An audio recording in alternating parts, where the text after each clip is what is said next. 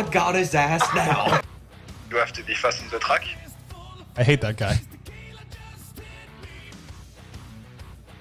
This race could change the rest of your life. Those absolute clowns at 15bmx.com. go on to my best and whatever happens then, it's good. My butthole got stretched a little bit. I got a tight little butt. I'm, I'm about to light this shit up.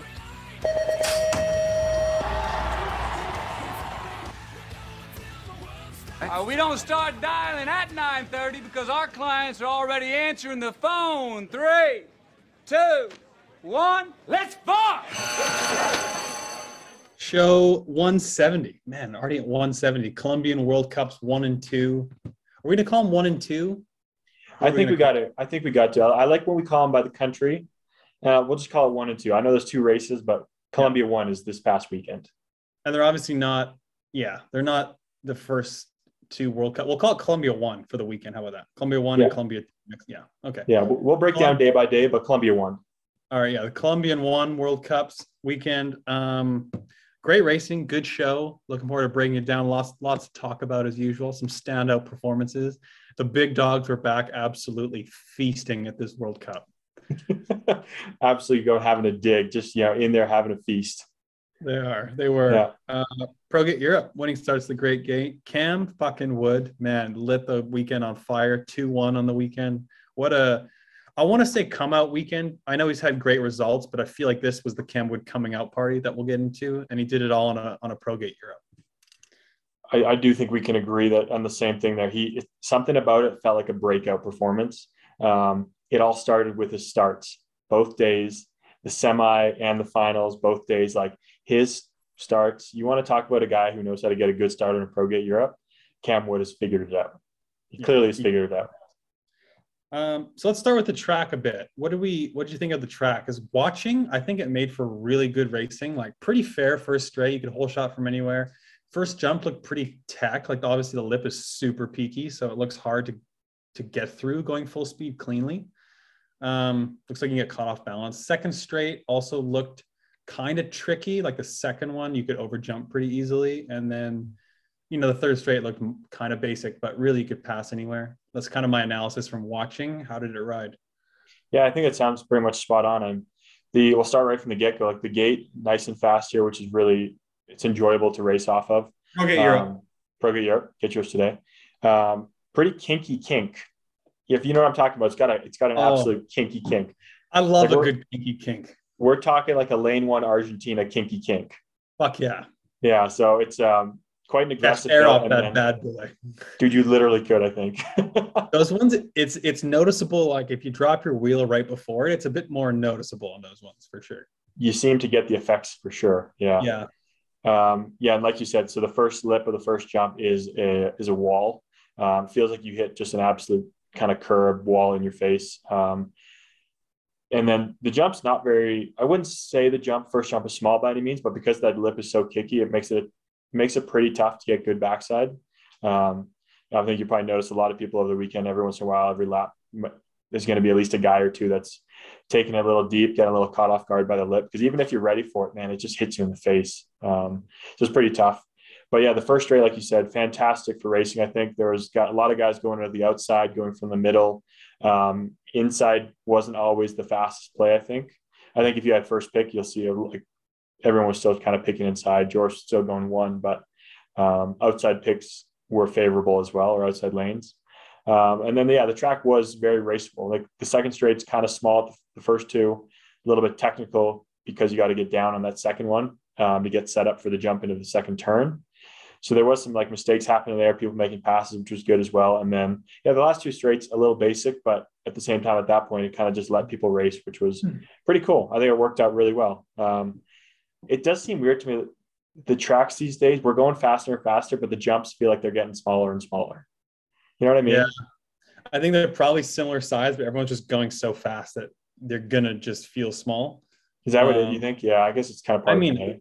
Obviously I'm not riding them, so I'm looking I'm looking from the broadcast, but yeah, I, I think everyone's just going so fast that for sure, like some tracks are smaller. Like this isn't a big second straight, but you pair it with everyone going really fast, and it's going to be tough to get through and catch backside. Um, Totally. Saw my guy Pills had a had a moment in practice on the first jump. Um, and and young Laura Smulders, man, I think it's the first time I've ever seen her like fucking dead sailor a jump ever.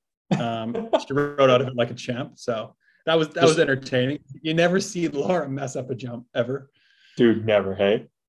Never. Um, so that's kind of funny. It's like one of those moments where like, oh wow, Laura made a mistake. It's the track you catches people off guard like that. That jump, it's it hits you in the face. Like I'm saying, it's pretty tricky. You think you got it covered. Next lap, somehow it just it'll take you for a ride a little bit. Even Yeah. even that second one there, it's not a small jump on the first straight. That second one on the first straight, um, but people were getting caught off guard by a lip in practice. I saw a few uh, a few bar humps, a few uh, very bar hump actions, a few dead sailors. Um, yeah, there's some tricky spots at the track, which was kind of cool. So that second straight, kind of random, but reminded me of the World Cup in Norway in 2012. Like I know you weren't there in Norway, but Yeah. the first two like really reminded me of it. Totally, I could totally see what you mean. Like watching it, I remember like those ones were really tiny. It's like everyone was kind of chilling before both of them because they knew they were Yeah. about to hit a small last jump. Eh? Yeah. Um, yeah. You tapping brakes up the before the second one at all, or no? Not that extreme.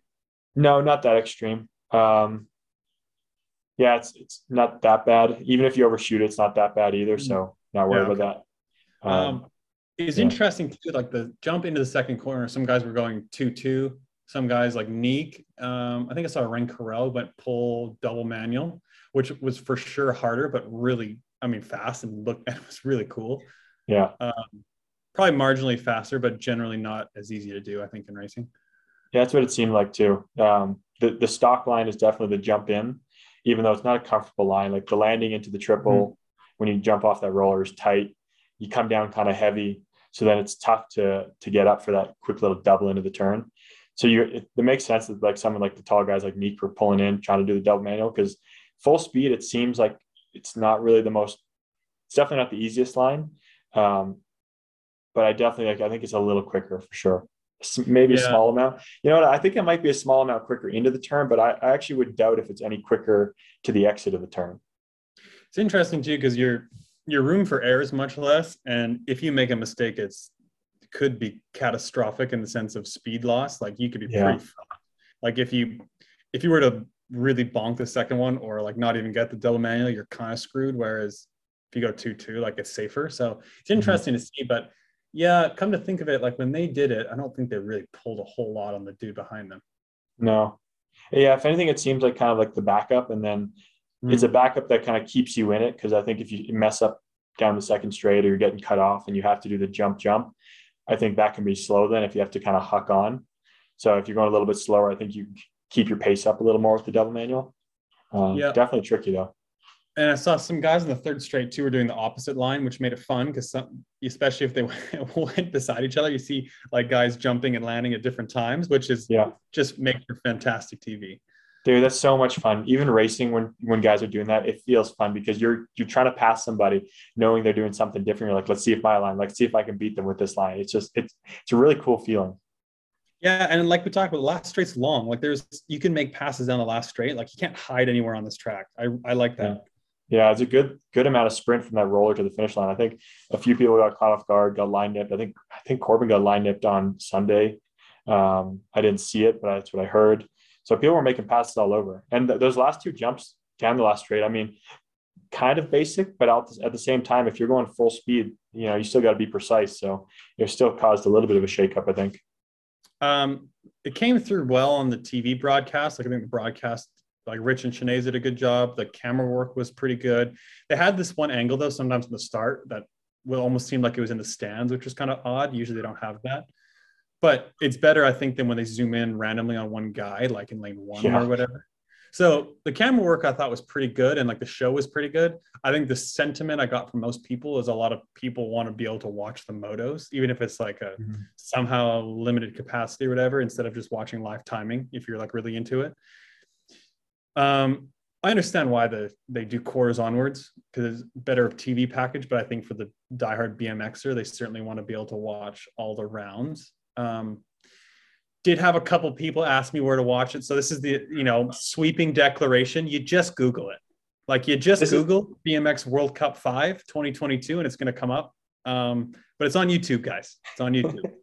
we need to have a rant about this. I can't stand this anymore. Oh my god, it's unbelievable, isn't it? Every time. like I guess we do call it. I, would we call ourselves BMX Media at this point? Are we? Are we a form of BMX Media? I yeah, we would even though we don't view ourselves that way. Yeah, we We're we- not. We're not news though. We're not like the news media. We're not the news No, outlet. no, we're no, not the source of information. I think the media is very. Yeah, I would say it's would be loose loose media, but we're I guess I guess you would consider us BMX media. Yeah, Because I yeah, when people would come to us, I would, my first reaction in my head was like, "Why you come to us? We're in the same boat you are." Like I see the message, I'm like, "You think that Tori or me have any more information than you do? Like we're getting the same sources, we're looking up the same thing, Yeah. we're just finding it. Like if anything."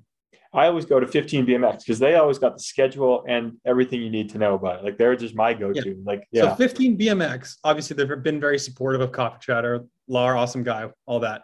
They are like legit BMX media. yes. Go to Like, them. Yeah, they have interviews, the whole thing. They tell you where to watch, all that, all that good stuff on 15bmx.com.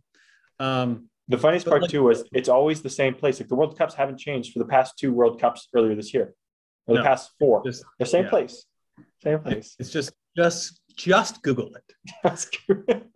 Another thing, uh, another thing I will say, you know, people are always saying we can't, you know, why can't we get on TV? All this.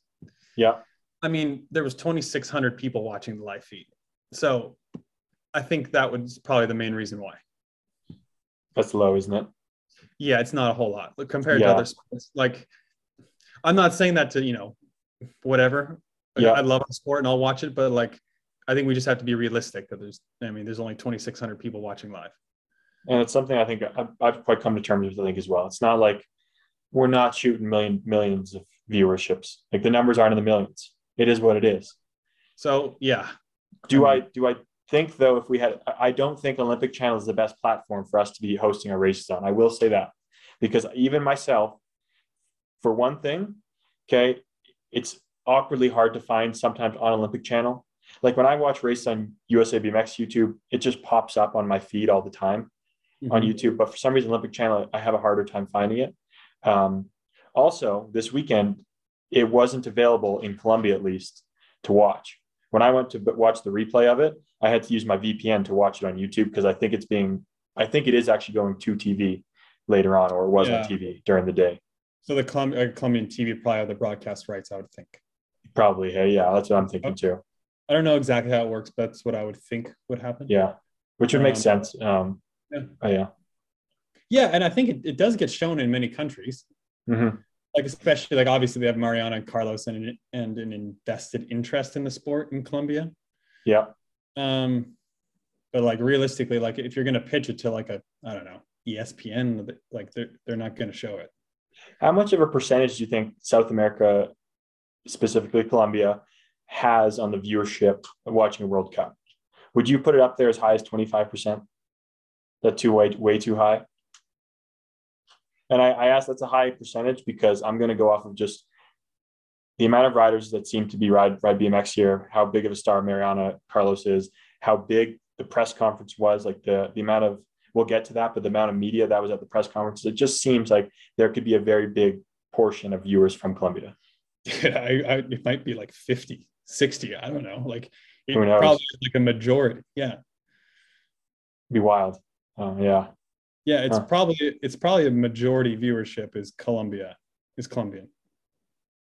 They got a they got a strong BMX presence. They clearly love it too. She has moved the needle more than any single person in our sport ever, without and it's not even close. Yeah. Man, we're not even in the country to see how much the needle moves, but we can see it at, at- from afar in the same sense, which is wild. Yeah. Like Tiger Woods to golf or like LeBron to basketball that people tune in just to watch one person. She's that one person in our sport. There's no one else that's like that. The fact that we were comparing her to them, to those two legends, is baffling in the best way. Like that's yeah, the, the only, yeah. I was gonna say the only reason that it seems like crazy to compare her to that is because BMX isn't as big of a sport, but like she's that she's that's how big she is in Colombia. She's like a LeBron or or a Tiger. Yeah. So it's wild to think about. Yeah, yeah, because we don't, you know, whatever. She's Mariana, and she, like we know she's a star, but you know, she's a BMXer and friend and whatever. But Like that's that's what she's like to BMX, and she's Mhm. moved the needle. That's how much she's moved the needle for all of us in the sport. Totally. Yeah. And so it's gonna it's gonna suck for the sport when she retires, and for sure people in Colombia will still watch it because I think she's brought on a lot of people to just watch the sport and like it. And I mean, Carlos is racing and Colombia's good riders coming up, but I mean, most people just tune in to watch her. It's fair. If you talk to anybody outside of Colombia and you don't really know much about BMX, I've the only person that I've ever heard somebody say that they know is her. Like, probably, yeah. The reason why like Colombia has it on national TV is because of her. I mean, if she doesn't do Yeah. what she did, they probably would. I mean, they might now because Carlos has obviously won two bronzes too. But in general, like it happened because of her. No, I 100% have to agree as well. Yeah. It's crazy, isn't it? It's going to be a it's to be a tough day when she she's left such a remark though. I think when she leaves it'll be fine, but it would be a tough day to see her retire. Yeah, biggest, I yeah, biggest star sports ever had and probably will ever have. We're in an era in in sports in general where some I th- I personally believe some of the biggest stars we've been watching some of the biggest stars for the past 10 years in sports Mhm. and I think the next 5 to 10 is going to be tough seeing a bunch of them retire. Like Michael Phelps is one of them. Yeah, Michael Phelps, Yeah, he's not swimming anymore. And like the U.S. always has big stars, but he was like the big know, one. Yeah. yeah, Usain Bolt. Like, I mean, 100 meter now, like for sure it's still followed, but most people wouldn't be able to name any like the world champion 100 meter. Nope. Roger Federer, the big three are starting to kind of hit their the older ages. Roger Federer's down. Like I've seen so much about him now. Yeah. Tennis, like, yeah, it's wild. Um, Yeah. and yeah, Mariana's up there. She's the queen. She's queen for a reason. Yeah. So And like, I mean, Tiger is like old, but he's still playing a bit, but it's gonna be sad when he's not anymore. Like you just I love seeing those people. It's cool to to see, I don't know, an, an icon. I'm, I'm gonna just put my hand up right now. I'm gonna cry when Tiger when Tor, when Tiger retires. I'm gonna cry. I'm gonna cry. I'm tearing up thinking about like I'm already like I, my eyes are glistening thinking about like man it's gonna be emotional. I'm gonna have to take a day off training. I'm I, if I'm working I can't work that day. Whatever I'm doing in my life, I'm gonna need a day. I don't think he'll ever actually retire. I think he'll just kind of like transition roles. Okay, you you don't think he'll ever come out with a press conference that says I'm retiring from professional golf? Because even if he does do that, it's weird in golf that he he'll still probably play the Masters just because. Yeah, exactly. So, so no, I think golf's weird that way. That no, you probably won't ever retire because you don't Yeah. really, you don't really, you almost don't retire in that sport. Do do you wish they did? Do you think they should? No, because it's fucking badass that those legends can play and they're like sixty and like they're not going to win. Who cares? Yeah, and they still make if they they can play like a Champions Tour and still make money, like good money off. Yeah, exactly. Yeah, yeah, But it's it's going to be sad when Mariana retires. I think. dude. Yeah, there's a bunch of there's a bunch of guys out there right now. I think it's going to be sad when they're done. Yeah, like Oh. it's cool to realize that we have someone like that in BMX. Yeah, hundred percent. It is. Hey, because everyone else it's like oh most people are like whatever well known in the sport but like we've only had really her be like transcend the sport if as, as they say in the way she has. Yeah. yeah Um, I mentioned before the the pre-race press conference. She was part of it, of course. Carlos was part of it. Um, a few other riders, of course, too. World champ Simon was. Um, it was a real press conference. By the looks of the photos that were taken from it, the amount of cameras, the amount of media that was there from the public media, not just BMX media, it was a real press conference, and it's. I think that's the dream. That's what we've been waiting to see. hell yeah that's fantastic Yeah, like we just need it, on, get. we need it on youtube we need it filmed on youtube That's the one thing we're missing. People Yeah. still want to see it. Like other people around the world, I'm sure would enjoy watching it. I think that's the next step. But that that was a big step forward, and like we got people out here like this is it. like i said i think we assisted it Panned up. I think we did too. you know I mean, we're going to claim it we assisted it Give credit where credit's due. I think sometimes you know sometimes you got to be a little selfish, just as us, you know, taking credit.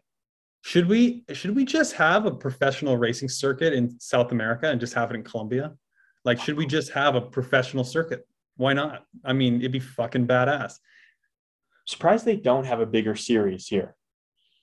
Honestly, because I, I I do feel like I don't know what other tracks they'd use other than here and Mariana's track for the mm-hmm. for the circuit. You'd have to go to small hill tracks, What which about the bad they- thing.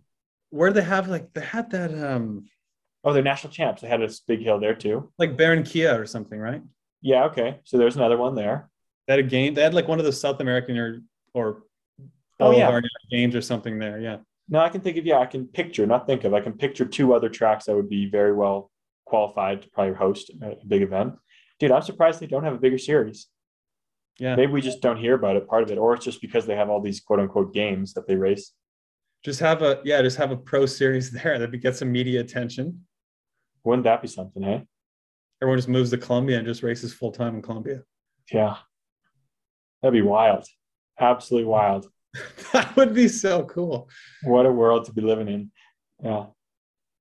And see if they had the uh the the what's it called? The payout on the checks on the podium, it would look like a ton of money too, because in pesos, I mean, you're holding out 50 grand and that's like 20 bucks sometimes. It's very inflated. Yes, yeah. So that'd be wild. That'd be cool. That would be Yeah. really cool.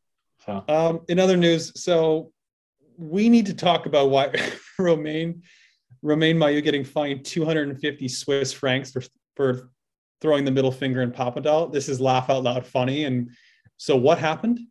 dude, okay, so I didn't know about this. I knew about so when Romain got put over the turn uh the first day in Papendal, apparently, yeah, he threw the middle finger at whoever put him over. It might have been Sylvain, I think. Just you know, classic pissed off, throw the finger, throw the bird at somebody. Um, I didn't think anything of it. I didn't think anybody did. I was talking to Romain on Sunday before racing. He came to the track to pull out because he had he's had an issue with his back, and he's like, I needed to pull out of the race because they might have fined me like two thousand, three thousand dollars, two thousand Swiss francs if he didn't get cleared by the doctor to pull out of the race. And I was like, Are you kidding me? Like, first of all, that's crazy. First of all, what first of all, let's talk about that. What? So apparently, I think by the sounds of it, you can get fined for pulling out of the race or something without having been medically cleared to pull out, or without a good reason or something. What apparently. What so I don't, I don't know the specifics, and I'm not to say that, but it's like there's something there. Apparently, he said so. That's why he had to go to the track, get the doctor to be like, okay, yeah, you can't race, and then he just didn't race. So it seems a little ridiculous for one. Like if you don't want to race, you just not have to race. I guess Yeah. it's probably there to protect it, so like you don't, you don't like I don't know register and then like pull out to try to manipulate it a certain way. I would think is what what it's protecting, but it still just seems like ridiculous that you have to do that. It, yes, yeah, that's probably why, and it's just a little crazy that it's that steeper price. So to continue that story, so as I was like baffled by how much that was, he then began to tell me, I was like, "How do you know you get fined?" He's like, "Well, I know I got fined because I got actually got fined 250 Swiss francs in Papendal for flipping the middle finger at when I went over the turn." I was like, "No fucking way." Are you kidding me? Like, how do you get fined for that? I know it's like that's it's just funny. Like just you kind of got to live and let live a little in sport. 100% you do.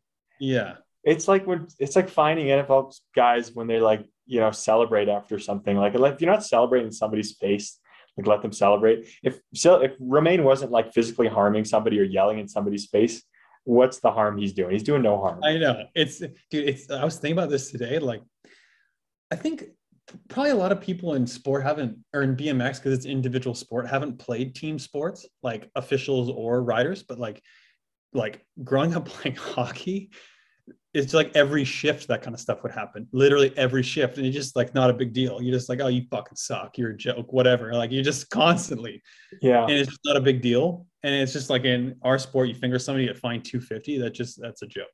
it's it's it is like you said laugh out loud funny that that's a thing Yeah.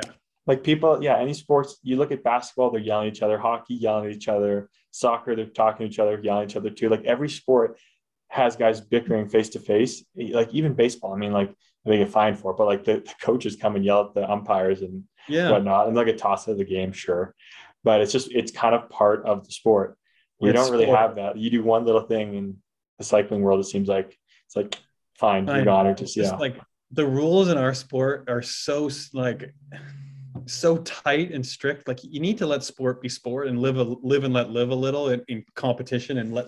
I think you got to let people do that because it adds to it.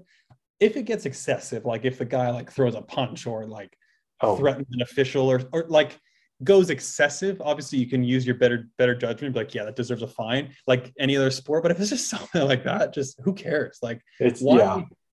It's like he's not a little kid in elementary school, like, oh, little Jimmy, we can't finger people. You deserve a timeout. Like, what are we, 12? We're, we're adults here, okay? Like Yeah. we can control our actions, and if we do want to do that, we'll do it. I know, like it's an elite sport. Let it let us self-govern a little. like in a sense, we should almost be showing that part. And I know like we're not going to, but like that would attract more people to be like, dude, what's going on here? I want to see this. Yeah, hundred Like percent. what happened? what caused this? it adds to it, and the passion. The passion's good as long as it's not excessive or like really harming. That's not harming. Yeah. No, but we talked about Nick Kyrgios, the, the tennis player, last week a little bit, Yeah, and it's like he goes excessive, but at the same time, he's bringing eyeballs because of it. yeah, hundred percent. Like if you Yeah. if you decide to ghost ride your bike in an official, yeah, you deserve a five hundred dollar fine. Yeah, But if you if you just tell someone to f off that just put you over the corner, I mean, who cares? It's sport. Yeah. There's I so um after there's a good little bit of bickering going on after one of my laps. It was kind of funny. Um, no one got fined for this because it was just like ca- casual as we're riding away. But eighth final on day two, it was like me, Niek, uh, Kye Whyte, Davo, Shippers, Arboleda, like a pretty stacked 8th Arboleda was in one, Kye was in like three, maybe. Niek was in like six, Davo eight. I was in the middle of it. By the second jump, Arboleda was in like lane six, six at least. And like I'm talking like Kye was out with them. Niek was obviously, you know, Niek was out pretty good. Davo was out good. And we come across the finish line, and Kye almost ate shit over the second. one. Like I had a front row seat to see Kye like on his wheel. Anyways, they I, they'd come across the line and they were giving him some shit for it. And it was pretty funny. Uh, what, anything bad or what they say? Uh, nothing too bad. Just like the classic. What the fuck? What are we doing here, buddy? Like, it- yeah, you know, Dude, like what the fuck? Yeah, it's yeah. That's sport. that is sport. Like that's like that's that's passion. That's like in the moment reactions. Like that's part of it. If someone's Yeah. gonna be an ass like that, obviously he had the right of way. He was in first. But if someone's gonna do that, and kind of be an ass, like give it back to him. Yeah, it's like self-govern a little. Yeah, you got to. Yeah. I think that's the difference too. Sometimes between a lead and like U twenty three. U twenty threes are still pulling those kind of some of those quote unquote shadier moves. They start to get called out. You're not doing that as much by the time you turn elite. It's kind of nice too, like in USA BMX, they typically let that stuff go, and it's it's a bit more like free flowing. It is, isn't it? Yeah, And as you say, almost self governed a little bit. yeah. Like you can actually Yeah. race and compete in sport and do that, and it's just kind of all part of it. Like Yeah. the rules are way more relaxed. I I think that's a better system. Did I tell you when I was in Louisville? Like we, I can't remember. We obviously talked about Louisville a little bit. One of the motos, one of the guys who's a younger kid, really quick, um, little faster out of the gate than he is around the track. Completely chopped us over the first jump, and I had to give him a little bit after. Like I wasn't having a good weekend to begin with, and I can't remember if I already said it, so I don't want to go over too much. But after the finish, I was like, "Buddy, this isn't U twenty three. Like we're racing the pro class. I understand you're fast, but there's no need for what you're doing. Like ease off, buddy." that's awesome. Yeah. Oh, I'm, I'm an old man in that sense. If you're if you're gonna be doing that stuff, get out of here. There's a different there's a there's a level of respect. You know how to cut somebody off without cross jumping midair kind of deal.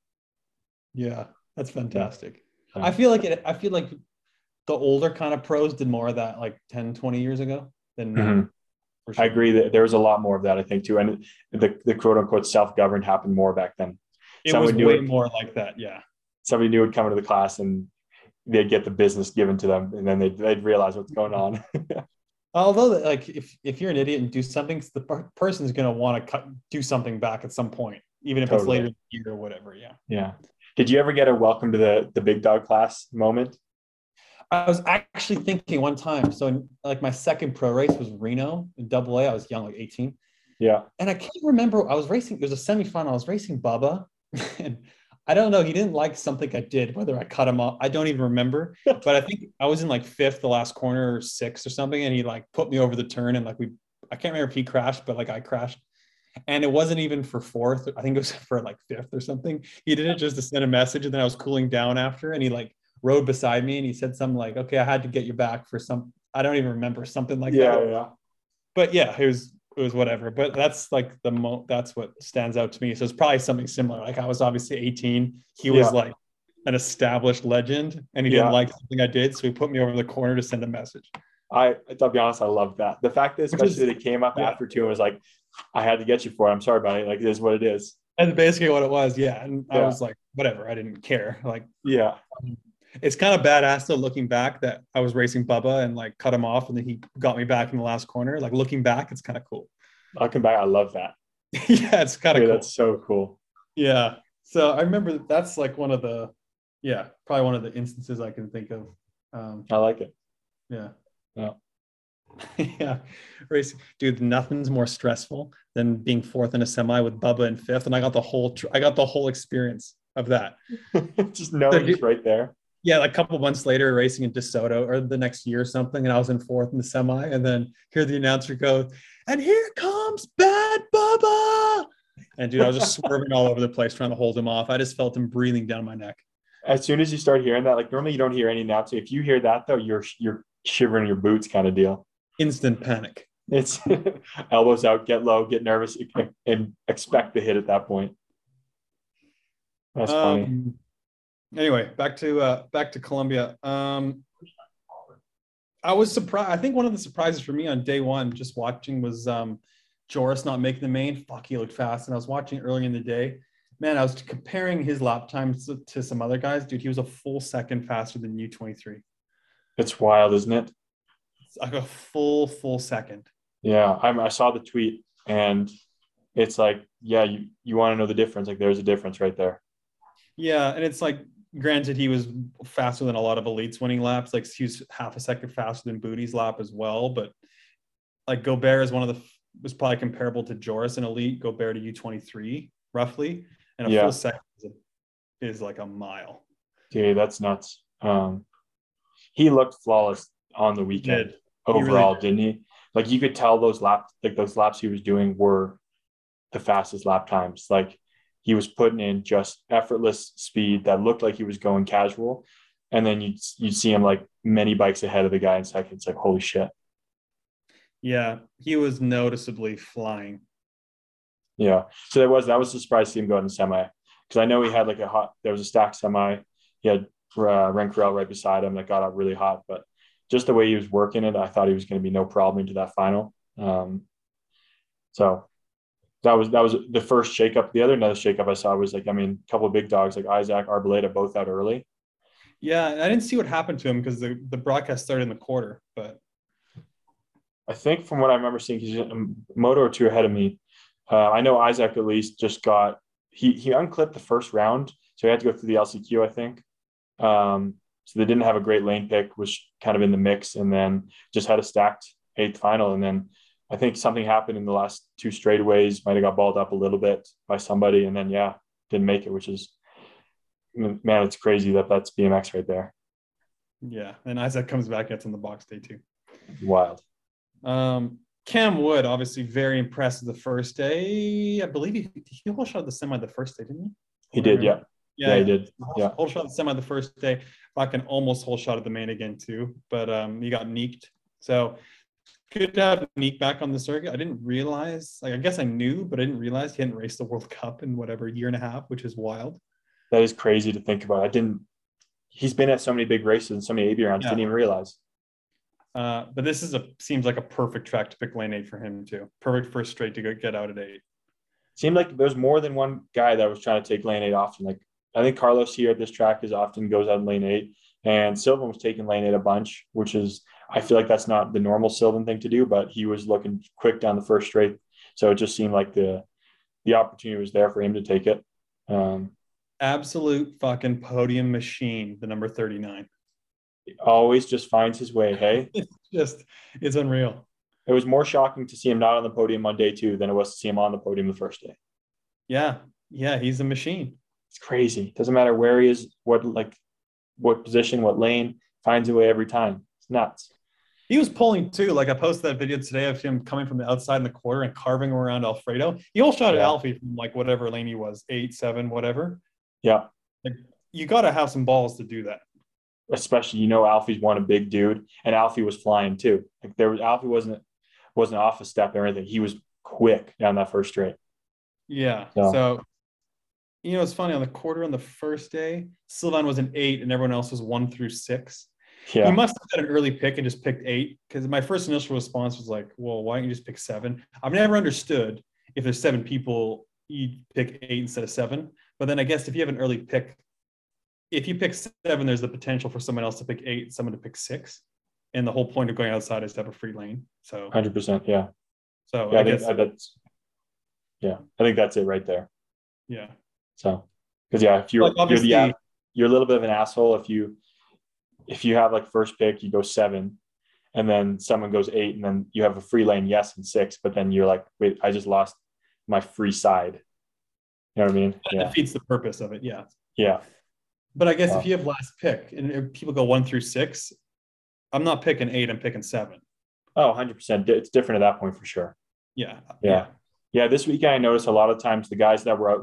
eight were not the guys that had last pick. Yeah. And they want to make sure. So it makes sense. But Yeah, so it just always looks funny. it it does, doesn't it? Like initial to the naked eye when you see it, you're like, what, what is this idiot doing? what is this idiot doing? Uh, but Yeah, no, it's so. Just added to his tally. He is Yeah. just collecting World Cup podiums. dude, he's got to be. I don't know if it's possible to catch Laura with World Cup podiums, but he's got to be the front front runner right now of on the men's side for sure.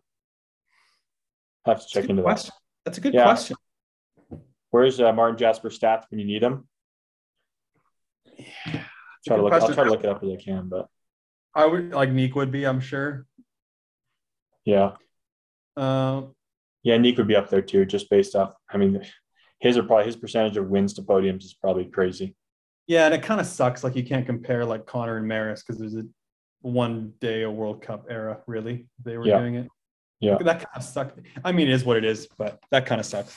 No, that's part of it. Like we like looking at stats. It's hard to compare those stats now with that going with that part of it. You know what I mean? You got to multiply it by two for a rough estimate. Yeah, kind of like the years that they've done. Yeah, So instead of six, I got twelve. It's cool. I got twelve. That's badass. Yeah. You got them. That's yeah, pretty much. You fuck it. You just start saying you got twelve of them. Yeah, I'm just gonna start claiming twelve. Yeah, I was gonna say you have to like probably do the conversion of what races you did two at, minus those ones, then times the one you did one at. But you know, I don't care about going in depth like that. This is a janky podcast. We're just gonna throw your number times two. It's a rough estimate. You got to multiply it by. yeah. yeah, it's a rough estimate. Yeah. Um, Kye was pulling this whole weekend, looked fast first day. Did you see him from the second turn to the third turn in the main? Oh my god, I was gonna talk about that. Holy, you know, it's like when you play like one of those video games, like you play Super Mario Kart and you get like the the fucking rocket little thing, and you just all of a sudden blow past everyone. That's like Kye Whyte picks up the rocket thing, rocket little attribute thing in the second Yeah. corner. Holy smokes. Dude, it was crazy. Like I thought he was going to go from fourth to second at one point. He was was making like- people look like they were standing still in the third straight. Like there's Unbelievable, track man. speed, There's track speed, and there's what that guy was doing. In the main, too, like Sylvain did an exceptional job of holding Kye off on the second half of the track because like watching Sylvain in the earlier rounds, he his track speed on the second half of the track was noticeably faster. And then there was Kye on the second half of the track. And Sylvain deserves the Nobel Prize for holding off Kye around the track or an Academy Award, one of those big fucking awards, because holy crap, was that guy coming fast and he just couldn't get around number 39. But my Yeah. goodness, was he he had some fucking pace. Dude, it was wild. Like the fact that he, I mean, he started out coming around the first turn and I want to say fifth or sixth. I'm trying to watch the video back here too. And obviously kept up to Sylvain down the second straight. Mhm. And then it's like he pulled into the third straight and it just like somehow right then and there, it's just like, okay, speed boost, boom. Yep. So the fact that, yes, like you said, Sylvain was able to stay with him enough to hold him off in that turn and he didn't get chopped off, like it was damn impressive. I don't know if another if I don't know many other riders that could hold Kye off in the second half of the track. Like Sylvain is very tactic in how he positioned himself and did it Yeah. like a plus job because he was Yeah. outpaced. Yeah. Um, I don't know Wow. many other riders that could hold Kye off. Like even a lot of fast riders that just probably don't have the track awareness that Sylvain does to be able to hold him off like that. Damn impressive. It's Damn fucking impressive. unbelievable that he held him off because I was watching Yeah. it. Okay, like he's gonna get past, and he just he just got his way everywhere. It was really cool. Yeah, it was crazy, wasn't it? Smart Yeah, race, it- smart rider. it goes to show like if you if you know how to if you know how to ride like race I don't, I don't want to say properly, but probably race efficiently and position yourself to not get past, you can hold someone off that's noticeably faster in that area. Yeah. Dude, and Kye was doing the the pull in double man into the turn. Obviously, he's tall. He made it work. Dude, he was flying down that second straight too. Like He's so fast. Yeah. So talk about that second jump being small. Kye had no issue sucking that thing up. I think if there's if if tracks like supercross tracks, like if you can manual certain areas and it's effective, he's just going to eat people for breakfast because he can do it Totally. so much better than people. Like if it's a more jumping specific track, like his track speed is still going to be better than you know vast majority of people, but he's probably not going to make as big of a difference. But on a track like this where he can use his manualing skills, he's going to Mhm. just fucking roll people. Exactly what he did too. he just rolled him. oh, it was so fun to watch. It's amazing when someone like that makes top people, um, like not talking about Sylvain anymore, but just top people in general look ordinary around the track. Dude, it's insane. Yeah. Like the way that somebody look at you, yeah. You look at it, if you see some guy blow by another guy at one of these World Cups, you take that guy that's getting blown by, you put him in a normal scenario at your local Mhm. track, and a, a national in your own country, he Mhm. looks like he's the guy blowing by people. You know what I mean? Like he's the guy doing that. So that just shows how much better like somebody can be sometimes. Yeah. Yeah. And Wow. you talk, and like the overall speed of the main is usually pretty close. And it's amazing when one person has like more pace than anyone. Yeah. Like it's cool. I It's really- entertaining to watch. It really is. Yeah. Practice your track speed, kids. It's not all about gates. No, it really isn't.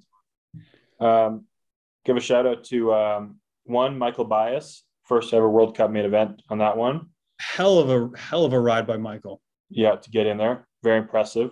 Um, he's been knocking at the door for a while. I think we said it like ever since like Mhm. last year World Cups, he was knocking at the door. This year he's been knocking at the door. So it was a matter of time and absolutely put it together, made it happen. Got a solid, I think, fifth place, fifth place. Yeah, so that was good. Um, I think uh, Calixto, Miguel Calixto, I think was I don't know if that was his first one, but he was in the final. Um, so it was a good showing by those two guys. I don't know if old Miggy's made one before, to be honest. I, I can't remember one that he would have made, unless he made one in Colombia last year. My only guess was, well, no, I, I don't think Colombia last year because I think he would have been a runner for the Olympic team, which I don't think he was. But I was thinking maybe Turkey if he went there. But I don't know. Turkey was kind of those ones I didn't, I don't really remember a whole lot. MJ, fact check. Yeah, MJ fact checker, we need you on that one. This is one of those times when MJ's gonna be like, guys, you should have looked it up before the show. He's gonna say that, but you know what? That's not what we do. we got it. We got our stuff. We, you know, we got our thoughts and feelings. We share it. That's not what we do. I think I think also people don't realize some of the stuff we talk about some people, we don't realize we're gonna talk about them. So it's not like we can prepare to talk about Miguel because I didn't realize we were gonna talk No. about that specifically. we don't just write down the top 20 guys at the race, every stat about them, and just have it ready. We just don't do that. no, no, we we don't. We start chatting and things go. Um, I will say, dude, uh, semi on the first day, Butti was looking. Uh, Cedric Butti was looking really quick that day. I thought he was sure and sure thing Mhm. for the final. That Brazilian dude just gave him the business in that first turn, blew him all up. Um, I don't know who the Brazilian guy is. That guy is randomly really fast, though, man. He's got some heater for straights. he is super fast. Yeah. So You know what else is first straights? Molina's first straights, are not Gonzalo, the other Molina. Fuck, he's fast. um, we're talking about U twenty three Molina. Yeah, Yeah, dude. Yeah. Yeah. he is Crazy elite, town. Elite speed on the first straight. he can like he can uncork one that's just like holy smokes. Uh, I'm looking forward to Leo Garay going up to elite. It's gonna be entertaining. I think yeah, he's straight up dominating that class more or less. Like he's kind of like a man among boys now, in my opinion. he's always in the mix up the front now. It feels like yeah. Yeah, I didn't, I didn't write much down about or anything about D twenty three. I kind of forgot to write Oh, that yeah. in there, but entertaining class nonetheless this weekend. Like those top guys are all super quick, really fun to watch. I have a feeling that a good chunk of those top guys are going to move up to elite after the World Cup season's over. My Yeah, bold I want to win prediction. the World Cup title, right? That's my bold prediction. Yeah. Yeah. Why not? Like, why wouldn't you? You know, That's what I'm thinking. There's money up for grabs, a title to be made or to be claimed. And then after that, I mean, yeah, move up. I How bet you we could see like Garoyan, Nakai, Rico, Bearman, like those kind of guys. Maybe Gobert, I don't know. But yeah. how much is it for a World Cup overall title for U23? Do you know off the top of your head? No, I don't off the top of my head. I could guess. Like, the 10,000 10,000 still for elite. I'm gonna guess. I'm gonna say yes. That's I don't, I don't know for a fact. I want to say yes. You notice that's not like a bad overall purse, but it just doesn't really get talked about ever. No, it's pretty good. Like I got third, whatever. The last year I did it, I think I made like six thousand euros, maybe something like that. I mean, I know I know it's like it's an extremely, extremely hard um overall to get on the podium, but like it's still good money if you do. Ten thousand euros is quite a bit for a title. Like that's, I mean, it's pretty good. Yeah. Yeah, this is it's just nice. Not really something that gets talked about ever. It's like the most um not talked about title. I don't know if it's because we're in North America. I don't know if it's maybe it's viewed a little differently in like Europe, but it's kind of not talked about as nearly as much as World Championships or USA BMX, in my opinion. Yeah. Do we have a big enough podium for it, do you think? Yeah. do we need like to do more more like do we I need mean, to have like a check and a big podium bigger trophy for it maybe make it look different I mean, they do though. They do like a legit overall podium with like legit trophies and stuff. Like they do. yeah yeah yeah it's interesting then huh And all the riders certainly know it's up for grabs. Like it's a big yeah deal. totally they do yeah Yeah. So, but it's weird. Oh. It's not like uh, I don't know. It's it's not even from sponsors in my you know my experience with with companies. Like it's it's for sure a big deal. Like if you want it, but it's not as big as no the other two. By like Yeah. not even really. It's not even really close to be honest. yeah yeah it's unfortunate not unfortunate Like- but yeah it's surprising because it is Yeah. Like, Like, the we talk- we- marketability. the marketability of it's like not even close to USA BMX or obviously the world's, but you just think it should be we need to start making it that then Yeah. I haven't talked to like European based companies about it. So maybe it's different in Europe, but I know North America, like it's big, but it's not. I don't know. If you ask most people who the World Cup overall title holder was, they probably wouldn't even know. no uh, when we were talking about grand slams i think we even had that title in there as one of them even though it's a title series series title but yeah Yeah. um women day one Yeah. Women Day One. Um Bethany was was fucking back. I mean, first Dude. straights were looking like Tokyo. Holy smokes. That was incredible. Some of the some of her first straights where she seemed to upshift after the first jump or over the second jump was shockingly impressive. her top end speed is just higher than the rest of the women. Like it really is, especially when she gets going. She has another gear that they don't have. Like she can she can reach a higher speed than they can after the second jump and make a big difference. So I think like mm-hmm. on a long first straight, it's more noticeable. But they I think if she gets her best first straights and the rest do, like they they can't keep up. It's really tough, hey? Not without her top end. Like it is honestly, it's it's almost more more so than Niek when he's in lane eight and he's feeling like he's on. Bethany's to a whole other level than that in the women's class. Yeah, I think the difference between Bethany and like Laura, for instance, is is bigger than Niek to whoever Cam. Yeah, I'd agree. Yeah, yeah, yeah. Like you said, like her top end speed, the way she, can, she keeps accelerating into the turn, it's it looks different. It, It looks does. Different looks than when the other girls different. different. Yeah, Yeah. Because some of the Yeah. other women, like some of the other top women, like they obviously they're making a difference on the rest of the rest of the uh, rack or rest of the riders. Mhm. But it, you don't see like the really explosive cel- acceleration from top end speed that you that you see with Bethany. No, no, you don't. No, I, I mean you can tell from some of the videos she's posted on Instagram. Like her one, two, three off the start looks fantastic. We've seen some of her full laps at Man- Manchester looks good, and then yeah, this is just an example. Like the speed she has. Like I think you can tell like Laura can keep up or catch her around the track when it comes to keeping that overall flow. But when it comes to those pedal strokes in between down the first straight, different level for sure. And the best people with first straights, like ideally, it should feel like you can never accelerate enough. Meaning, like it shouldn't feel like you're plateaued with speed. It should be like no matter how fast you're spinning, you feel like you can always go faster. Mhm.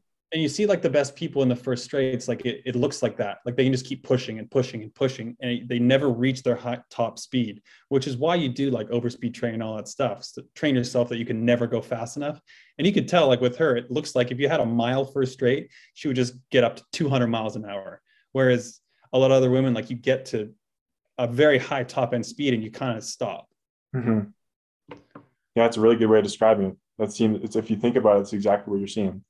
Yeah. Yeah. Yeah, damn impressive. So cool to see her. I think that's her first World Cup win of the year, which is a little bit surprising, honestly, with how fast she's been. Um, but very good, cool for her. Yeah, I think if she stays healthy the next however many years, five, four or five years, she's going to be very difficult for anybody to beat. Anywhere. Yeah, you start you you keep getting her on these longer first straights with multiple jumps like that, like it's gonna be tough. Good luck. Good luck. um, yeah, I mean, overall race. I mean, Alise still. I didn't realize she's one of those riders like Niek who hasn't raced a World Cup since 2020. So Mhm. Alise's last World Cup was Australia. That's wild. I mean, she races big races, so it's not anything different, but just that status kind of kind of wild. Um, she was on point, hey, just doing Alise really things. good. Yeah, Yeah. it looked really good, like super fast first straight. Whole shotted Mariana in the quarter. Quarter? Yeah, quarter in the quarter. Um, Mariana's track speed was really good, like especially the second half of the track. But yeah, Lee's looked really explosive, looked really um looked really complete. totally. Yeah, full package, as you say, right? Uh, full package. Yeah, she did. Like she had a good full package. Didn't look like weak anywhere. Like good No. track speed, good flow around the track. Like obviously Mariana's really good around the track and it's tough to hold off anywhere, but at least looked really clean everywhere. Yeah. Man, Laura, I was just watching the video again too. Laura really got out in that final two on the inside. Like she was inside of Bethany, got out well. But over that first jump, I can't let me just see if I can watch the video and see, but that's the only place she got her. Like watch the video. Yes, Laura got out on that one. Man, it was just that top end speed from Bethany down that first straight, hey. Yeah. She can never Yeah. go fast enough. No. Um, but great battle from those ladies. Um, did you see uh, fellow Answer BMX S squared rider Lauren Reynolds, Lazabert, putting in the main? Obviously, that's what she does. But did you see her semifinal first straight? That was nasty. Laza Dude. popped one off in the semi. That was so sick to watch. Like I think I don't know for a fact, but I, I think she surprised herself because man, she was ripping. That was awesome. Dude, she's moving and was it's just an absolute staple. Um, obviously podiumed on day two, we'll get into in a bit, but yeah, solid fourth on day one. I thought she could have maybe passed the least on the second straight. Um, she was pretty close to her. And I thought she might give her a run, but anyway, really good, um, really good race day for Laws. Like whole shotting a semi like that. I mean, super impressive. Dude, super cool. Yeah. Yeah. Yeah, Bear keeps race. getting better. Like her starts first straight, they just keep getting better. She's like a fine wine, just ripens with age. Ripe age of 31 and just no signs of decline. Dude, it's awesome, isn't it? It's so fun to watch just because sometimes you think that at that age you're going to start to plateau or hit something. It's like, no, no. She's still getting better. She's still like improving on her weaknesses and making those even better. It's really impressive. I think maybe we have this preconceived notion like of of sport and athletes that people need to that people uh I don't want to say die off, that's not the right term, but like decline with age or whatever, get to a certain age and you got to stop because maybe in the past it's happened. But now with like all the knowledge we have of nutrition, recovery, training, whatever, there's no reason you can't be competitive into your early 30s in elite. Like if you if you have the genetics and you're and you're smart with everything and whatever, there's no reason you can't. Like we're seeing it. Yeah, we're seeing it more and more, aren't we? Yeah, and not even just. I mean, look at Serena Williams just won a match at the U.S. Open. You're Mhm. kind of seeing it in every sport. Like Phil Mickelson won a major at 50. I don't know. There's LeBron's. I don't know how old LeBron is. He's getting older. Yeah. I don't know. You see these sports, and not young people are really succeeding. hmm I agree. It's it's wild. Like, and I think it all has to do with the training and nutrition, like you just mentioned. Like yeah. the the amount of information we have that is one keeping people more fre- fresh, more healthy throughout their career, and then they just continue to learn on that and grow more and more. And they still, if you have the same passion and fire, you're just going to keep continuing to do what you do, like get Totally. better and better. So yeah, it's really cool. And I think maybe in the past too, because the BMXers like generation before us, they Supercross got brought in later, so it was a tougher transition. They probably didn't last as long because they didn't Yeah. They didn't have that growing up. But like this generation now, like we all started in whatever our late teens, so like we all Mhm. knew Supercross at a young age. So it's probably easier to stay in it than maybe the generations before us because of this vast change in BMX that happened in their era. Yeah, good point too. I think it, it's got to be part of it, right? I think so. Yeah. Yeah, hell of a hell of a ride for Bear. Um, Manon Uh, I Oh, I was going to touch on. Yeah, go ahead. Now I Veenstra. was she just seems like a Staple staple, as you said. Yeah, I was gonna say what you said. It's just a staple. staple. So good. Um, Peyton Ridenour, she's she was really pulling this weekend, like fast. She's quick, eh? I mean, she had a lot of success here last year. This is what this race here is what got her into the the Olympics last year. Man, she looked really good. Yeah, she looks really good. Like especially out of the young younger women in the class. I thought she she didn't look like she was young. She looked like um, yeah, she just looked like one of the one of the women in the in the mix. I gotta take a quick pause here, Tom. I'm gonna have to cough my lungs out. Are we still recording? Are we? Oh, we're still recording. We're still recording. Hold on. Okay. Should I just say bless you now or, or what? All right, I think we're back. Okay. Anyway, Peyton, Peyton pulling. Um, Did you see the think- Continue. Sorry, I interrupted. What? Continue. Continue. Continue. would say I, perhaps, especially being in Tulsa with a good supercross track to ride all the time, has helped. I would think too. It probably does a big, a little bit for it. Hey, not something she's probably riding all the time, and it seems like they're having. We talked about it with Delaney last week that they're having camps there more mm-hmm. often, and that's a techie, techie hill, techie track. Got to be beneficial. Maybe that's part of it, right? Yeah, I think her gate form looks better too. Like I can tell she's working on it because if you compare videos now and in the past, I think her gates are a bit cleaner. So, yeah, good work to Peyton. I think she'll have some good results soon. I don't know if you caught it. Um, there was a little mishap in her semifinal, which is a little heartbreaking to to see, hear, watch, whatever. So her and Manon Veenstra were battling it out for the last spot in their semi. Mhm. Yeah. They come across the line. It was a photo finish. I guess it comes up on the screen that Peyton got fourth spot. She qualified through. Um, but if you look at the photo finish, she didn't get it. And apparently she went up to the hill for the main event and like went to the hill to get for the main. And they're like, no, you, you didn't get it.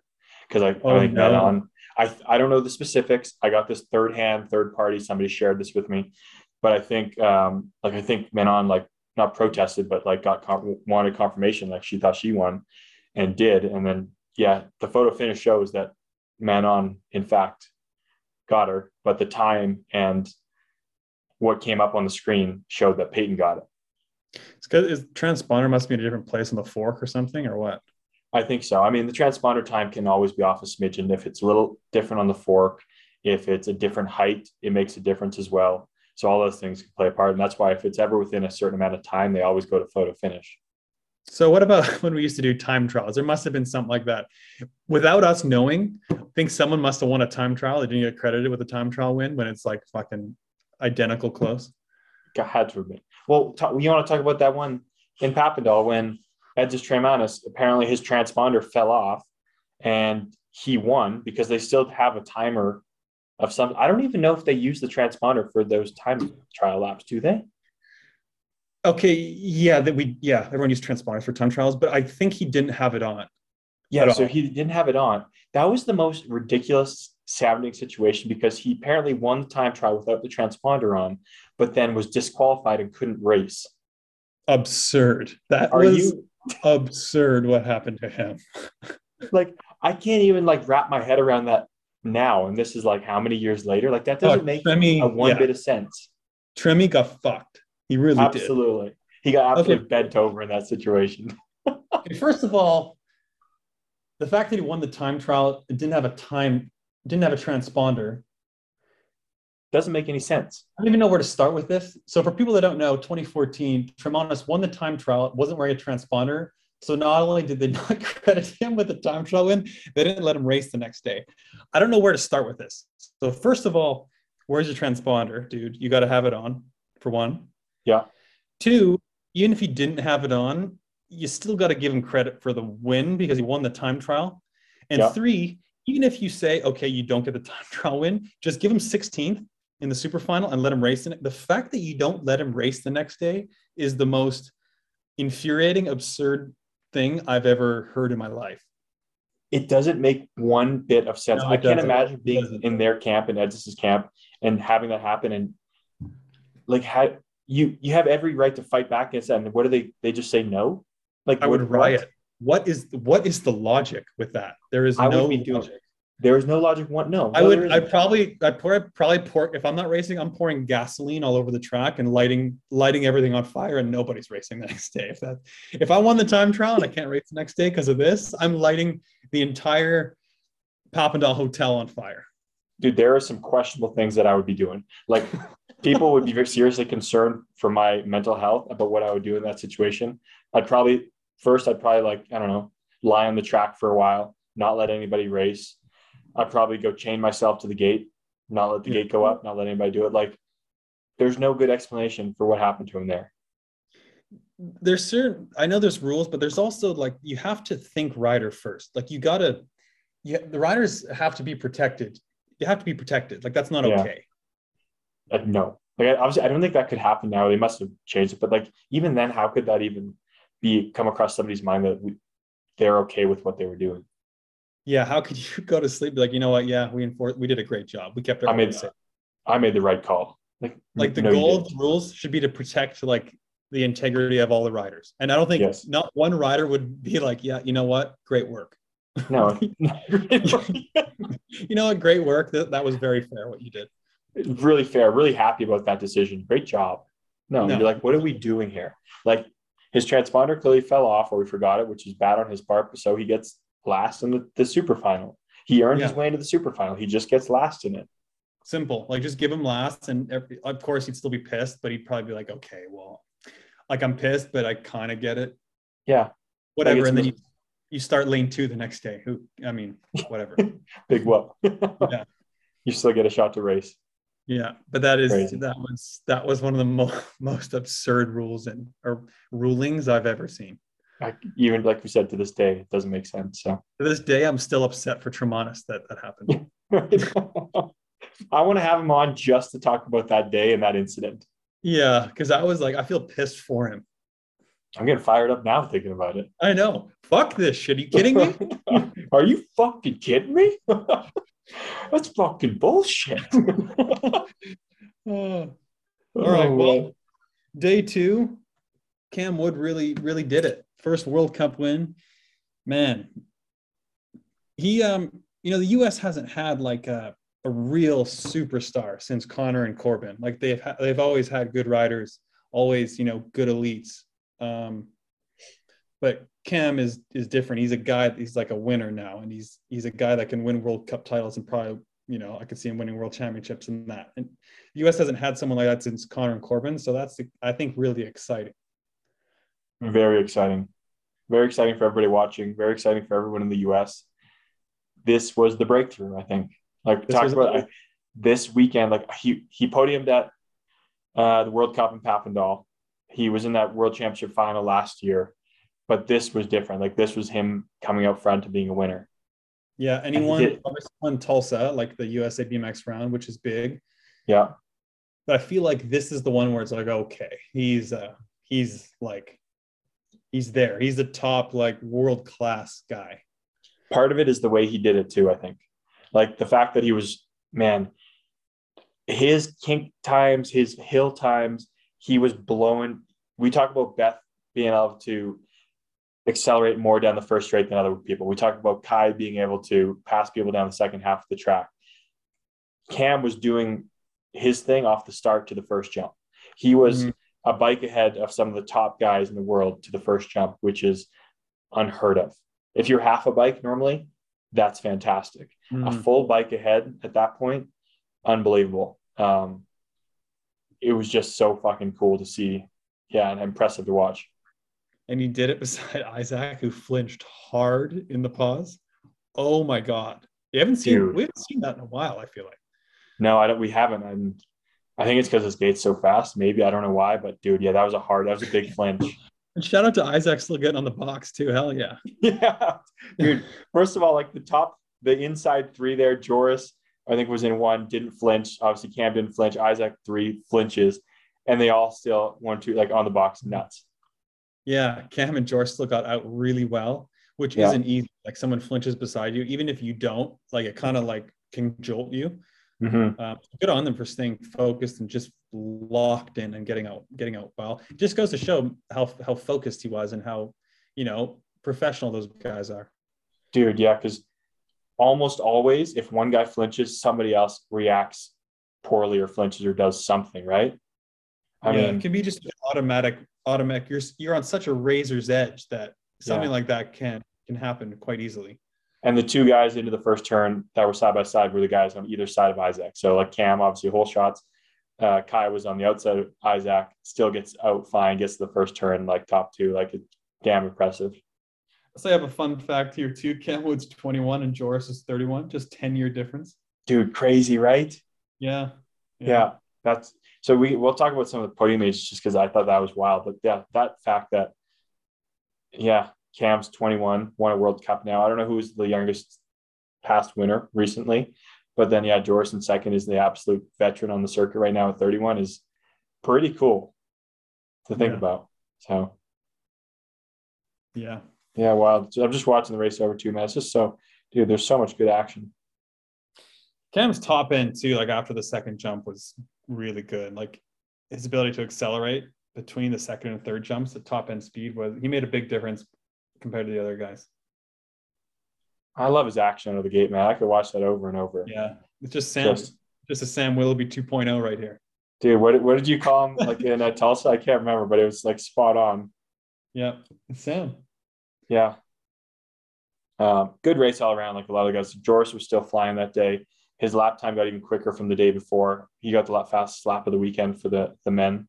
Um, and still, like, dude, for a guy that is just we constantly see hole shotting, and I would consider it's like normal just to hole shot and do his lap. Still raced really well. He got he was on the inside, getting cut off, battled his way into the first turn, battled his way with um, with Kye and Isaac, and in through the second turn, down the third straight to stay on the box.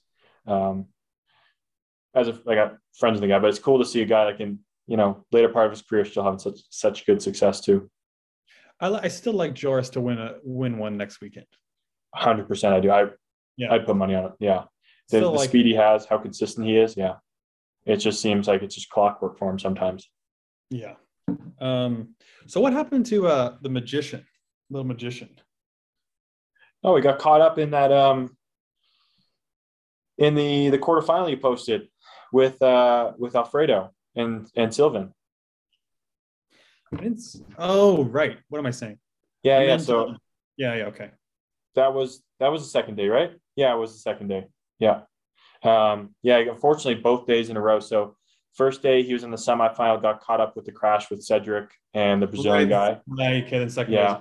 Um, and then the first day was or sorry, the second day was then yeah, that that quarterfinal with Sylvain Alfredo and whatnot. So It's hard. Tough There's go- so many fast guys that can do well. It's hard keeping track of when they went out, what happened, and like what they did. it is, dude, it's honestly shocking. There's like 30 guys you got to keep tabs on. it's dude, BMX is nuts right now. It is in one of the most crazy spots where there are people from countries that you would not expect to be near the front who are having first rates that are beating some big ass names. And then there's the amount of people that still are big names that are still in there making it happen day in, day out. It's just like there's too many guys to keep track of sometimes. We need to talk about Simon. So do we think he's lost it at this point? Like, do we think he'll he'll ever do we do we think he do we think he sucks at BMX now? What did you, what, what's the saying? Those, those rainbow stripes are heavy. Heavy. yeah, he's um he's lost it. He officially sucks at BMX. He probably won't be back. Just, he's done, right? Hanging the bike up, hanging the jersey. Yeah. Poor, poor guy. He'll probably win next weekend. Yeah, probably now. uh, I hope he knows we're joking. No, I mean, yeah, it's crazy. Like that's one of those guys. Kidding. We're kidding people. It's sarcasm. Before we get I, I rate DMs from a bunch of Swiss people. We're kidding. I hate that we have to say that because if anybody knew us, it would be very obvious sarcasm. But, but no, I mean, like, dude, that's the show. Is like world champion. Obviously, it's different spot. Like I think you made a post about it. It's different spot than he's used to being in, having the rainbow. I think probably re- with regards to having the rainbows on, um, just had a tough weekend. But like you just said, I would not be surprised if he showed up next weekend and won one of the days. Yeah, he's obviously fast as fuck, and he just didn't have a have a have a great weekend, which is going to happen. Yeah. Um, it probably it takes it, it'll probably take some adjusting to to wear the world champ jersey too. Like it's one thing to win it, but then having to race with it, like obviously I never experienced it, and very few people have. and some people might be able to adapt to it right away, but it probably takes a little bit to adjust to it. Like all of a sudden, you have so many eyes on you, and you're doing every interview, you're wearing the jersey, all that. Like, and it's not easy. Can't be right.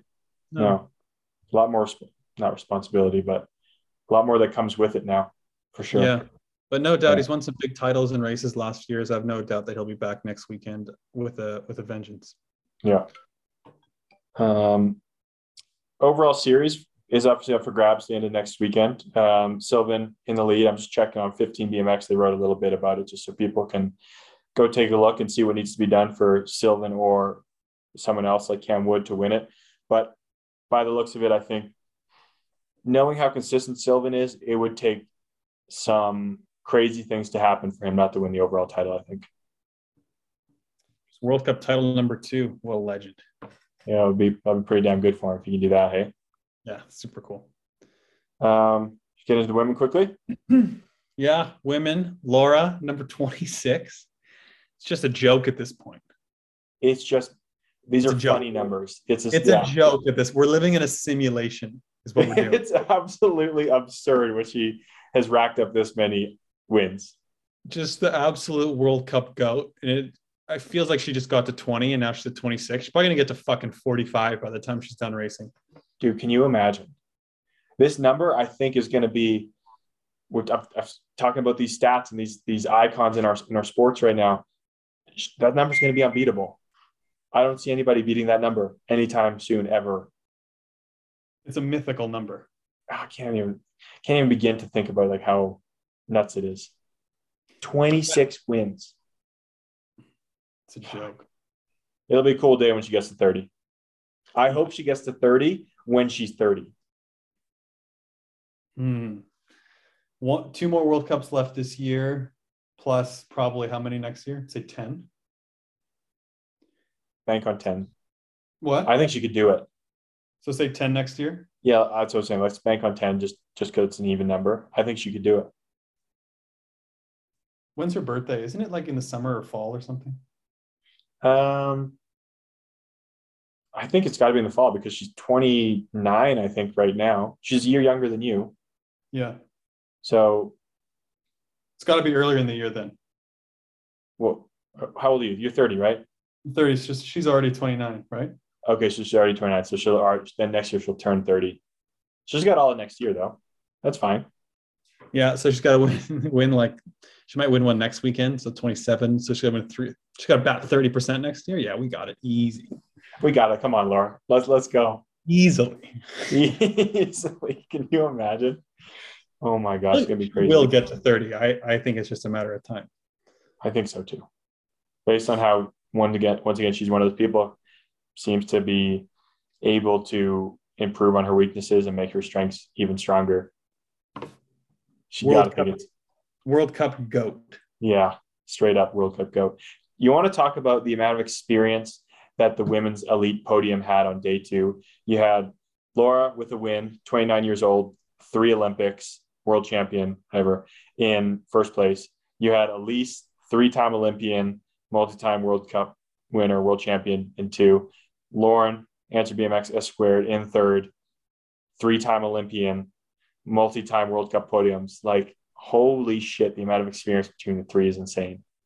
Yeah, like he tweeted nine Olympic games and two Olympic medals. Yeah. Yeah. It's wild. Those women have seen some things. Dude, it's crazy. It is Yeah. crazy. They've Yeah. been around the block or two. They've they've raced their bike a couple of times, eh? Not the first podium they've stepped on. Laza No. Has sneakily collected a lot of World Cup podiums for a long time. Like she she podiumed in like Frejus in like 09 or 2010 or something. like that was No 12 years ago.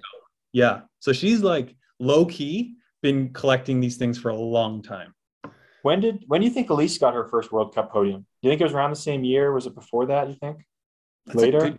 That's a good question. Let's see if I can look it up. I'll look it up while we're talking right now because I actually want to know this one right now. So that'd be interesting to know who has the biggest kind of separation of when they got their they have had World Cup podiums.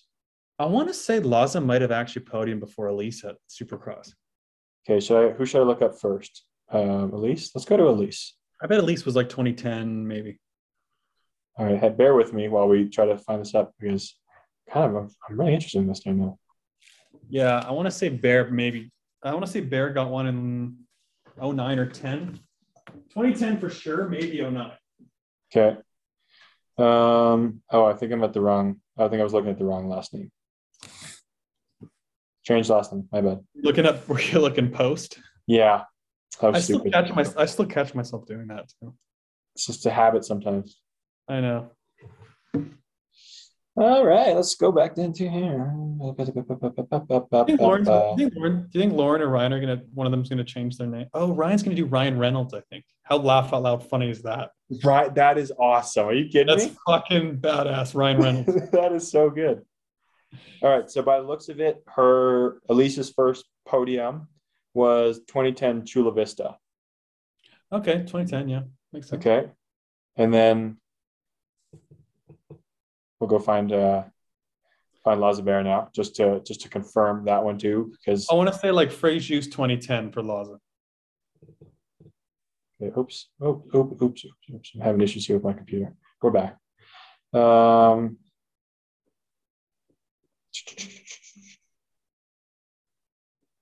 bear with me, people. It's coming. It's the MJ fact checker segment. This is why we don't do the fact checkers. This is one of those really- when we obviously didn't know we were going to talk about this. We couldn't possibly know.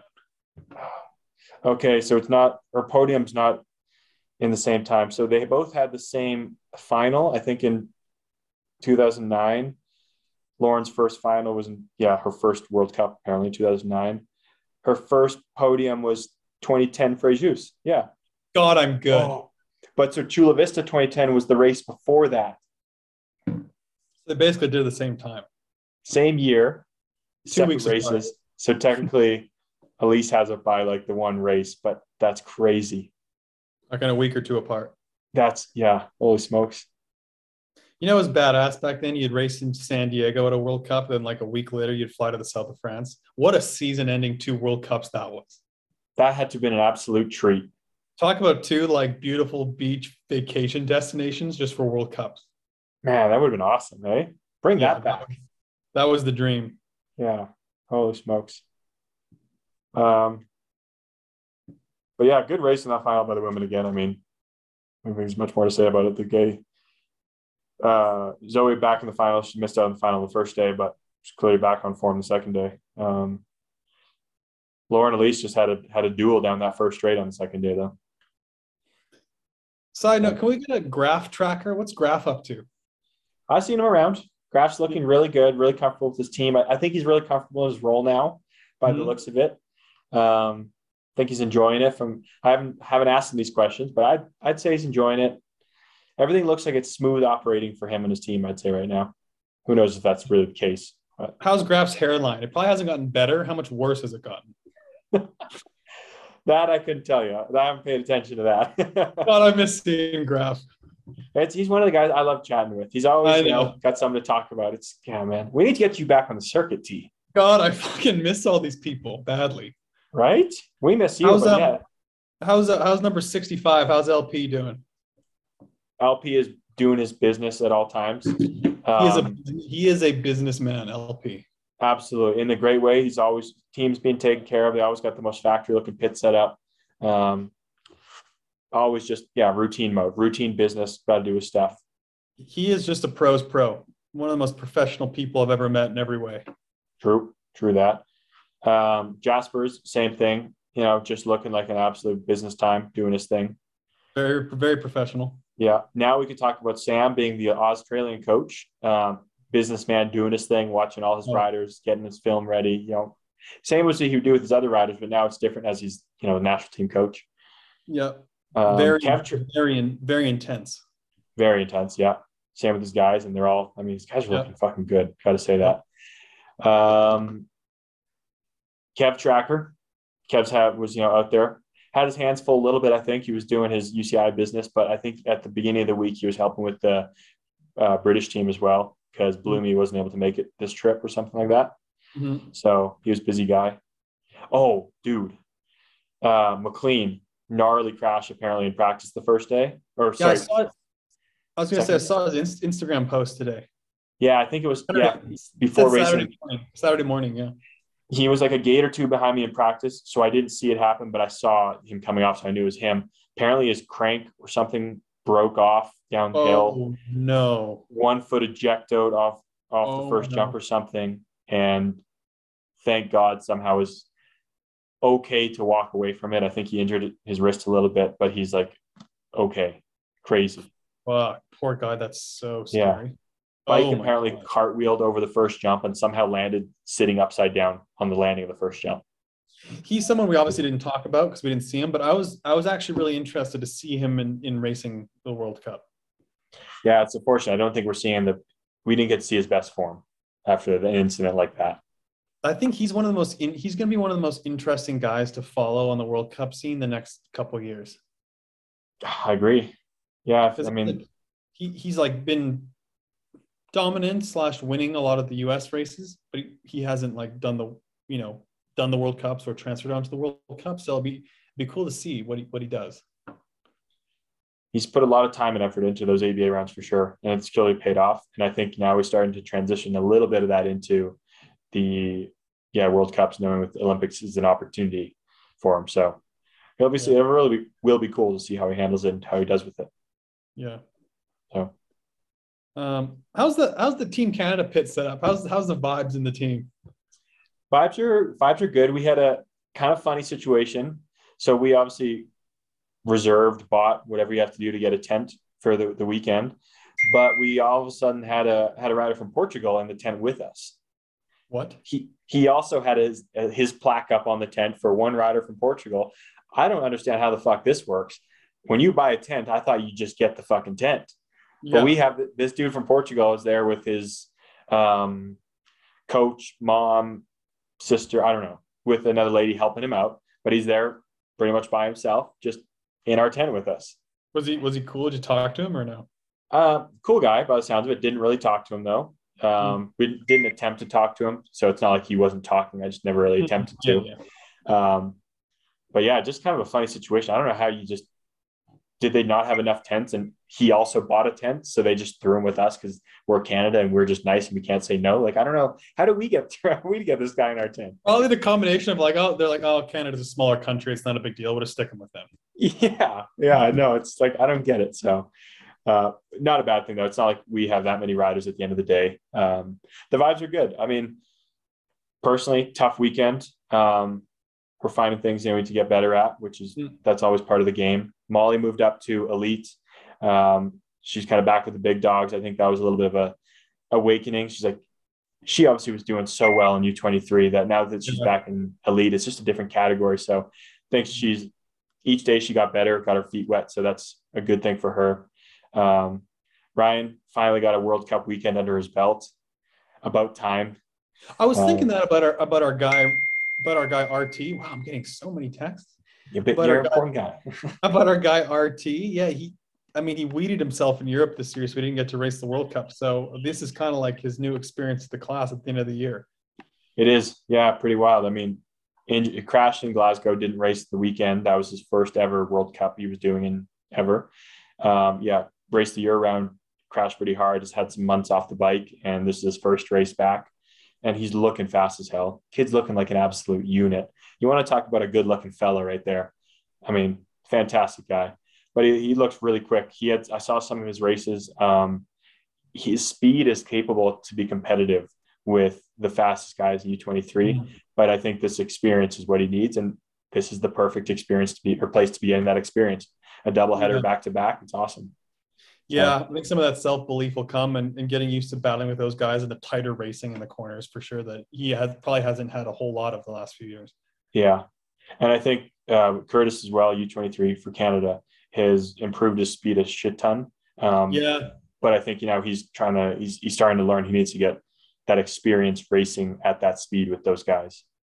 it's tough racing like it's tough racing the the pace of the class is so fast that you need to get used to not only just gating with them but just everywhere around the track corners everywhere Yeah. It's, it's different being able to just gate against Yeah. somebody and race them than it is to race the full class in a race. So, and uh, yeah, and then we have Kira on U23, who's actually a junior rider, but racing U23. So, um, small group, which is like, it's what we're, we're used to in the Canadian scene, but it's, uh, a good group of people for sure. Missing Tegan, but uh, yeah, good group. Yeah, I miss my team. We miss you, but Bless you. thank you. That was a clutch. that was a clutch mute with a sneeze. I put it right in time. Um, It feels like Yeah. it's been. I mean, it has been quite a long time since I've traveled with the team, but it seems like a long time. it is wild that I've now gone from yeah having you as a senior, like having it with the team, then you kind of we had Alex on the team, you're gone, Alex is gone, and now Ryan's come up, and now he's the one on the team with me. It's just like, man, it would have been fun to have all four of us together. Ryan Oh, always says it too, man. He's like, I wish we had Tori here on these days. Like it'd be such a good time. I wish I was there too. Like it would have been so fun to still be racing and have um have like Ryan on the team and stuff. That'd be so cool. I Would cause an absolute ruckus. I missed that part. Like traveling with the team and everything is so much fun. I, like I do miss that. it's at the end of the day, like I think I said in my post a little bit, I, I was going to sit on coffee chat on my post, but it's like, dude, the fact that we're just racing bikes in Colombia with your friends, people around, I mean, it's just like, what a, what a time to be alive. Hey, it's, just so good fun, time. Yeah. yeah and that's what like I, I kind of miss the miss the most is just that part it's so fun like it's being an athlete and traveling with the team and stuff is the best job in the world Pretty cool. Yeah. No wonder so many like guys and ex racers and whatever like to come and help out with the team afterwards too. totally yeah totally that's why like i love doing the tv stuff too with the races like you just you still get to go and travel and be a part of it that's why so many people stay in the industry with whatever jobs and like obviously i'm coaching now and stuff but it's just it's so fun just to still be a part of everything Yeah. No, it totally is. Hey. Yeah, and that's why, Mm. like, I mean, other sports people become color color commentators, coaches, whatever. It's just, yeah, it's just, yeah, it's part of it. It's cool. Yeah. Really cool. Nice having them Um, around too. We're on, we're on to Colombia too. Anything else? Uh, let's bang out. There's some quick shots, I think. Oh, yeah. Let's let's just bang those out, and we're on to Colombia too after that. Shout Uh, out to uh, Team USA for finally winning the Motocross of Nations too. It was a Dude. 11 year drought, 10 year drought. Holy drought. smokes! How awesome is that? Did you watch it? I didn't, but I just saw the results. They they rode super well. Like they were clearly the best team. That's it was cool. Like obviously, we have a Canadian team that makes the nations, um, but I root for the U.S. guys. I know I root for the U.S. guys because I watch U.S. motocross, and those are the guys I like to like follow. So I know. Yeah. I, that's the thing. Same with like golf and the President's Cup and European or uh, Ryder Cup. It's like U.S. versus the world or U.S. versus Europe. I always cheer for the U.S. Like I just love the players. yeah, yeah. I got an interesting situation that I didn't know about that I'm gonna check in on right now. What? Apparently, we breaking we breaking news. Well, I'm not. This is might not be breaking to some people, but I was just reading one of the comments on Chatter, and I'll just read it because it's, it's from Sebas four oh four. He's a staple in our question quick shot quick shot question segment. He goes, "What happened to the Colombian girl in women U23 who came in third and even got the flowers, but then appeared in eighth, and Aiko Gommers was moved from fourth to third? I'm thinking there must have been a disqualification of some sort. Hey, had to have been. I didn't know this. I didn't know this either. And I, I'm trying to find a podium shot with everyone, but of course I can't find a, a podium shot with everyone. I'm a, I'm gonna find one. I just got so much spam on my latest Instagram post. The comments these days, the spam comments from people are absurd. It's ridiculous, hey? Oh, Oh yeah. So yeah, God. Aiko Gommers was is on the podium in third place on U23 on day two. I don't have the race readily available to watch and to see, but I'm gonna guess there was a disqualification somewhere. Oh, I honestly didn't know or slash hear about that. Yeah, so that's the first time I'm hearing about it too. Oh, Huh. that sucks. Bummer. Shoot, eh? That's Shoot. brutal. All right. Next quick shot. Yeah, um, am I doing them? You go for it. I got it too, but go for it. Okay, I'm doing a, a comment from Chance underscore four or five. Uh, what WTF was the Terminator robot saying after the women's rider introductions on Saturday? I didn't really have the volume on, so I can't say. So I went back and checked in on this.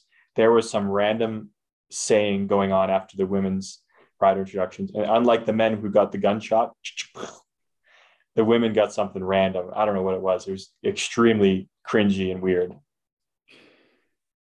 Um, From John Kerr BMX, I like this one. In honor of MXDN, so Motocross of Nations podium, pick BMX Nations teams for 2023. Two elites, one U23 for US, France, and Australia. So for people that don't know, Motocross of Nations is a country versus country motocross race, and they pick two 450 guys and one 250 guy for each team. Yeah. So this is good. Two elites and one U23. So Team USA. I mean, Oh boy. so I'd go Cam Wood. I'd go Cam Wood, Corben, and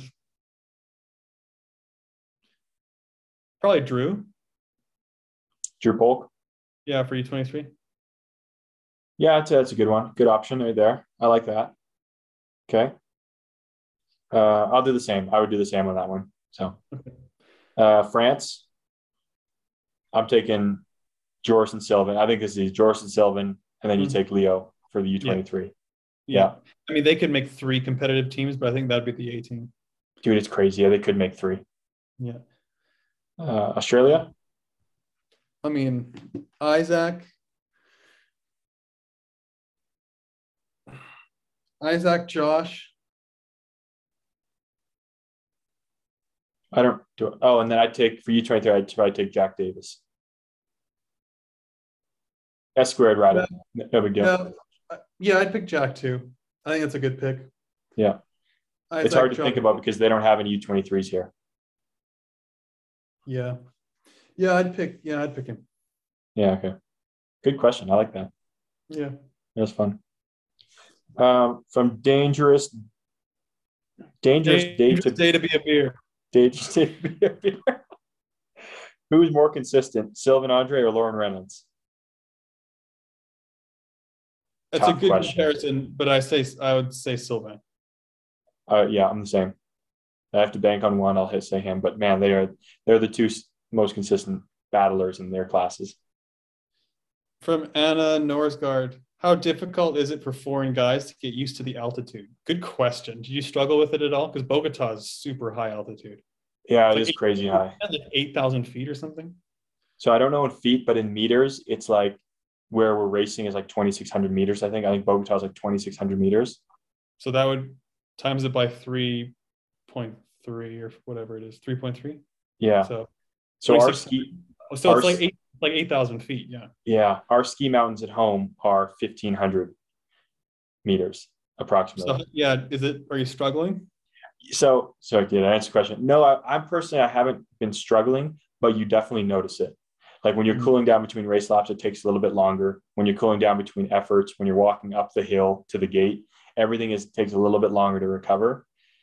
But it's not it's not like crazy at the end of the day either. You notice it, but it's fine. That makes sense. Because I Like remember even when Medi, Medellin is high, it's like 1,800 meters. So it's like 6,000 feet. Mhm. I remember like the first morning, like doing lunges or a dynamic warm up, I was more out of breath. And I remember the first practice day we had on the supercross track because you got to ride quite a bit. Like in those practice, my heart rate was so high, like pounding. I remember that evening, like my heart rate stayed high. And then I think during racing, I was fine. But Yeah, it's definitely like I think I, when people have asked me about it, I've said the same thing that I notice it more during my dynam warm up than I do when I'm on Yeah. the track. I think it's because once you're on the track, you normally are tired to begin with. Um, so you're just used to it. But normally in a dynam, I'm not used to huffing and puffing, and I am now. So yeah, definitely noticeable. definitely would be an advantage to live there and train there and then go race at sea level. Holy smokes. It's like no wonder the Colombian guys and like are so they seem like they never get tired around the track. No wonder. Yeah. Yeah. It would make a, honestly, it would make a big difference at a World Cup, just your capacity to recover and you'd be able to handle way more volume for sure. Yeah, makes a lot of sense. Pretty fortunate for sure. Um, from Scott Wire, what was the upset you didn't see coming? Hmm. Good question. I think I would go. I have kind of two in my head. Um, Corben going out early. I think. I think he went out early both days. Um, but my other one was going to be Carlos not being in one of the finals in the first weekend. I was going to say Carlos. Yeah. Yeah, he just. It seemed like he was going to find his way. He looked really fast. Yeah. Yeah. I'd say Simon too. Surprise. Oh yeah. See, I didn't think about that. That's a big one. Yeah. I'd say Simon. Simon and Carlos would be probably the two for me going out early. yeah, if you take a step back and realize, Simon, yeah, that's a big one. Yeah. So, and we'll just do the last one from Team ORP. Is is Laura back? Oh yeah, fucking back. She was She's back. terrible there for a while. She's back. Yeah, she's uh she's most definitely she's most definitely there. yeah. it's fun. Uh yeah, she's fun to watch. Um all right, we're on to we're on to Colombia too. Hope you guys enjoyed the show. I thought that was a great one. Um, Colombia too. I hope is, is and I expect it to be just as exciting. So uh, let's have a good weekend, folks. Stop on green. Stop on Europe. green, everybody. Forget Europe. Get yours today. Winning starts with the great gate.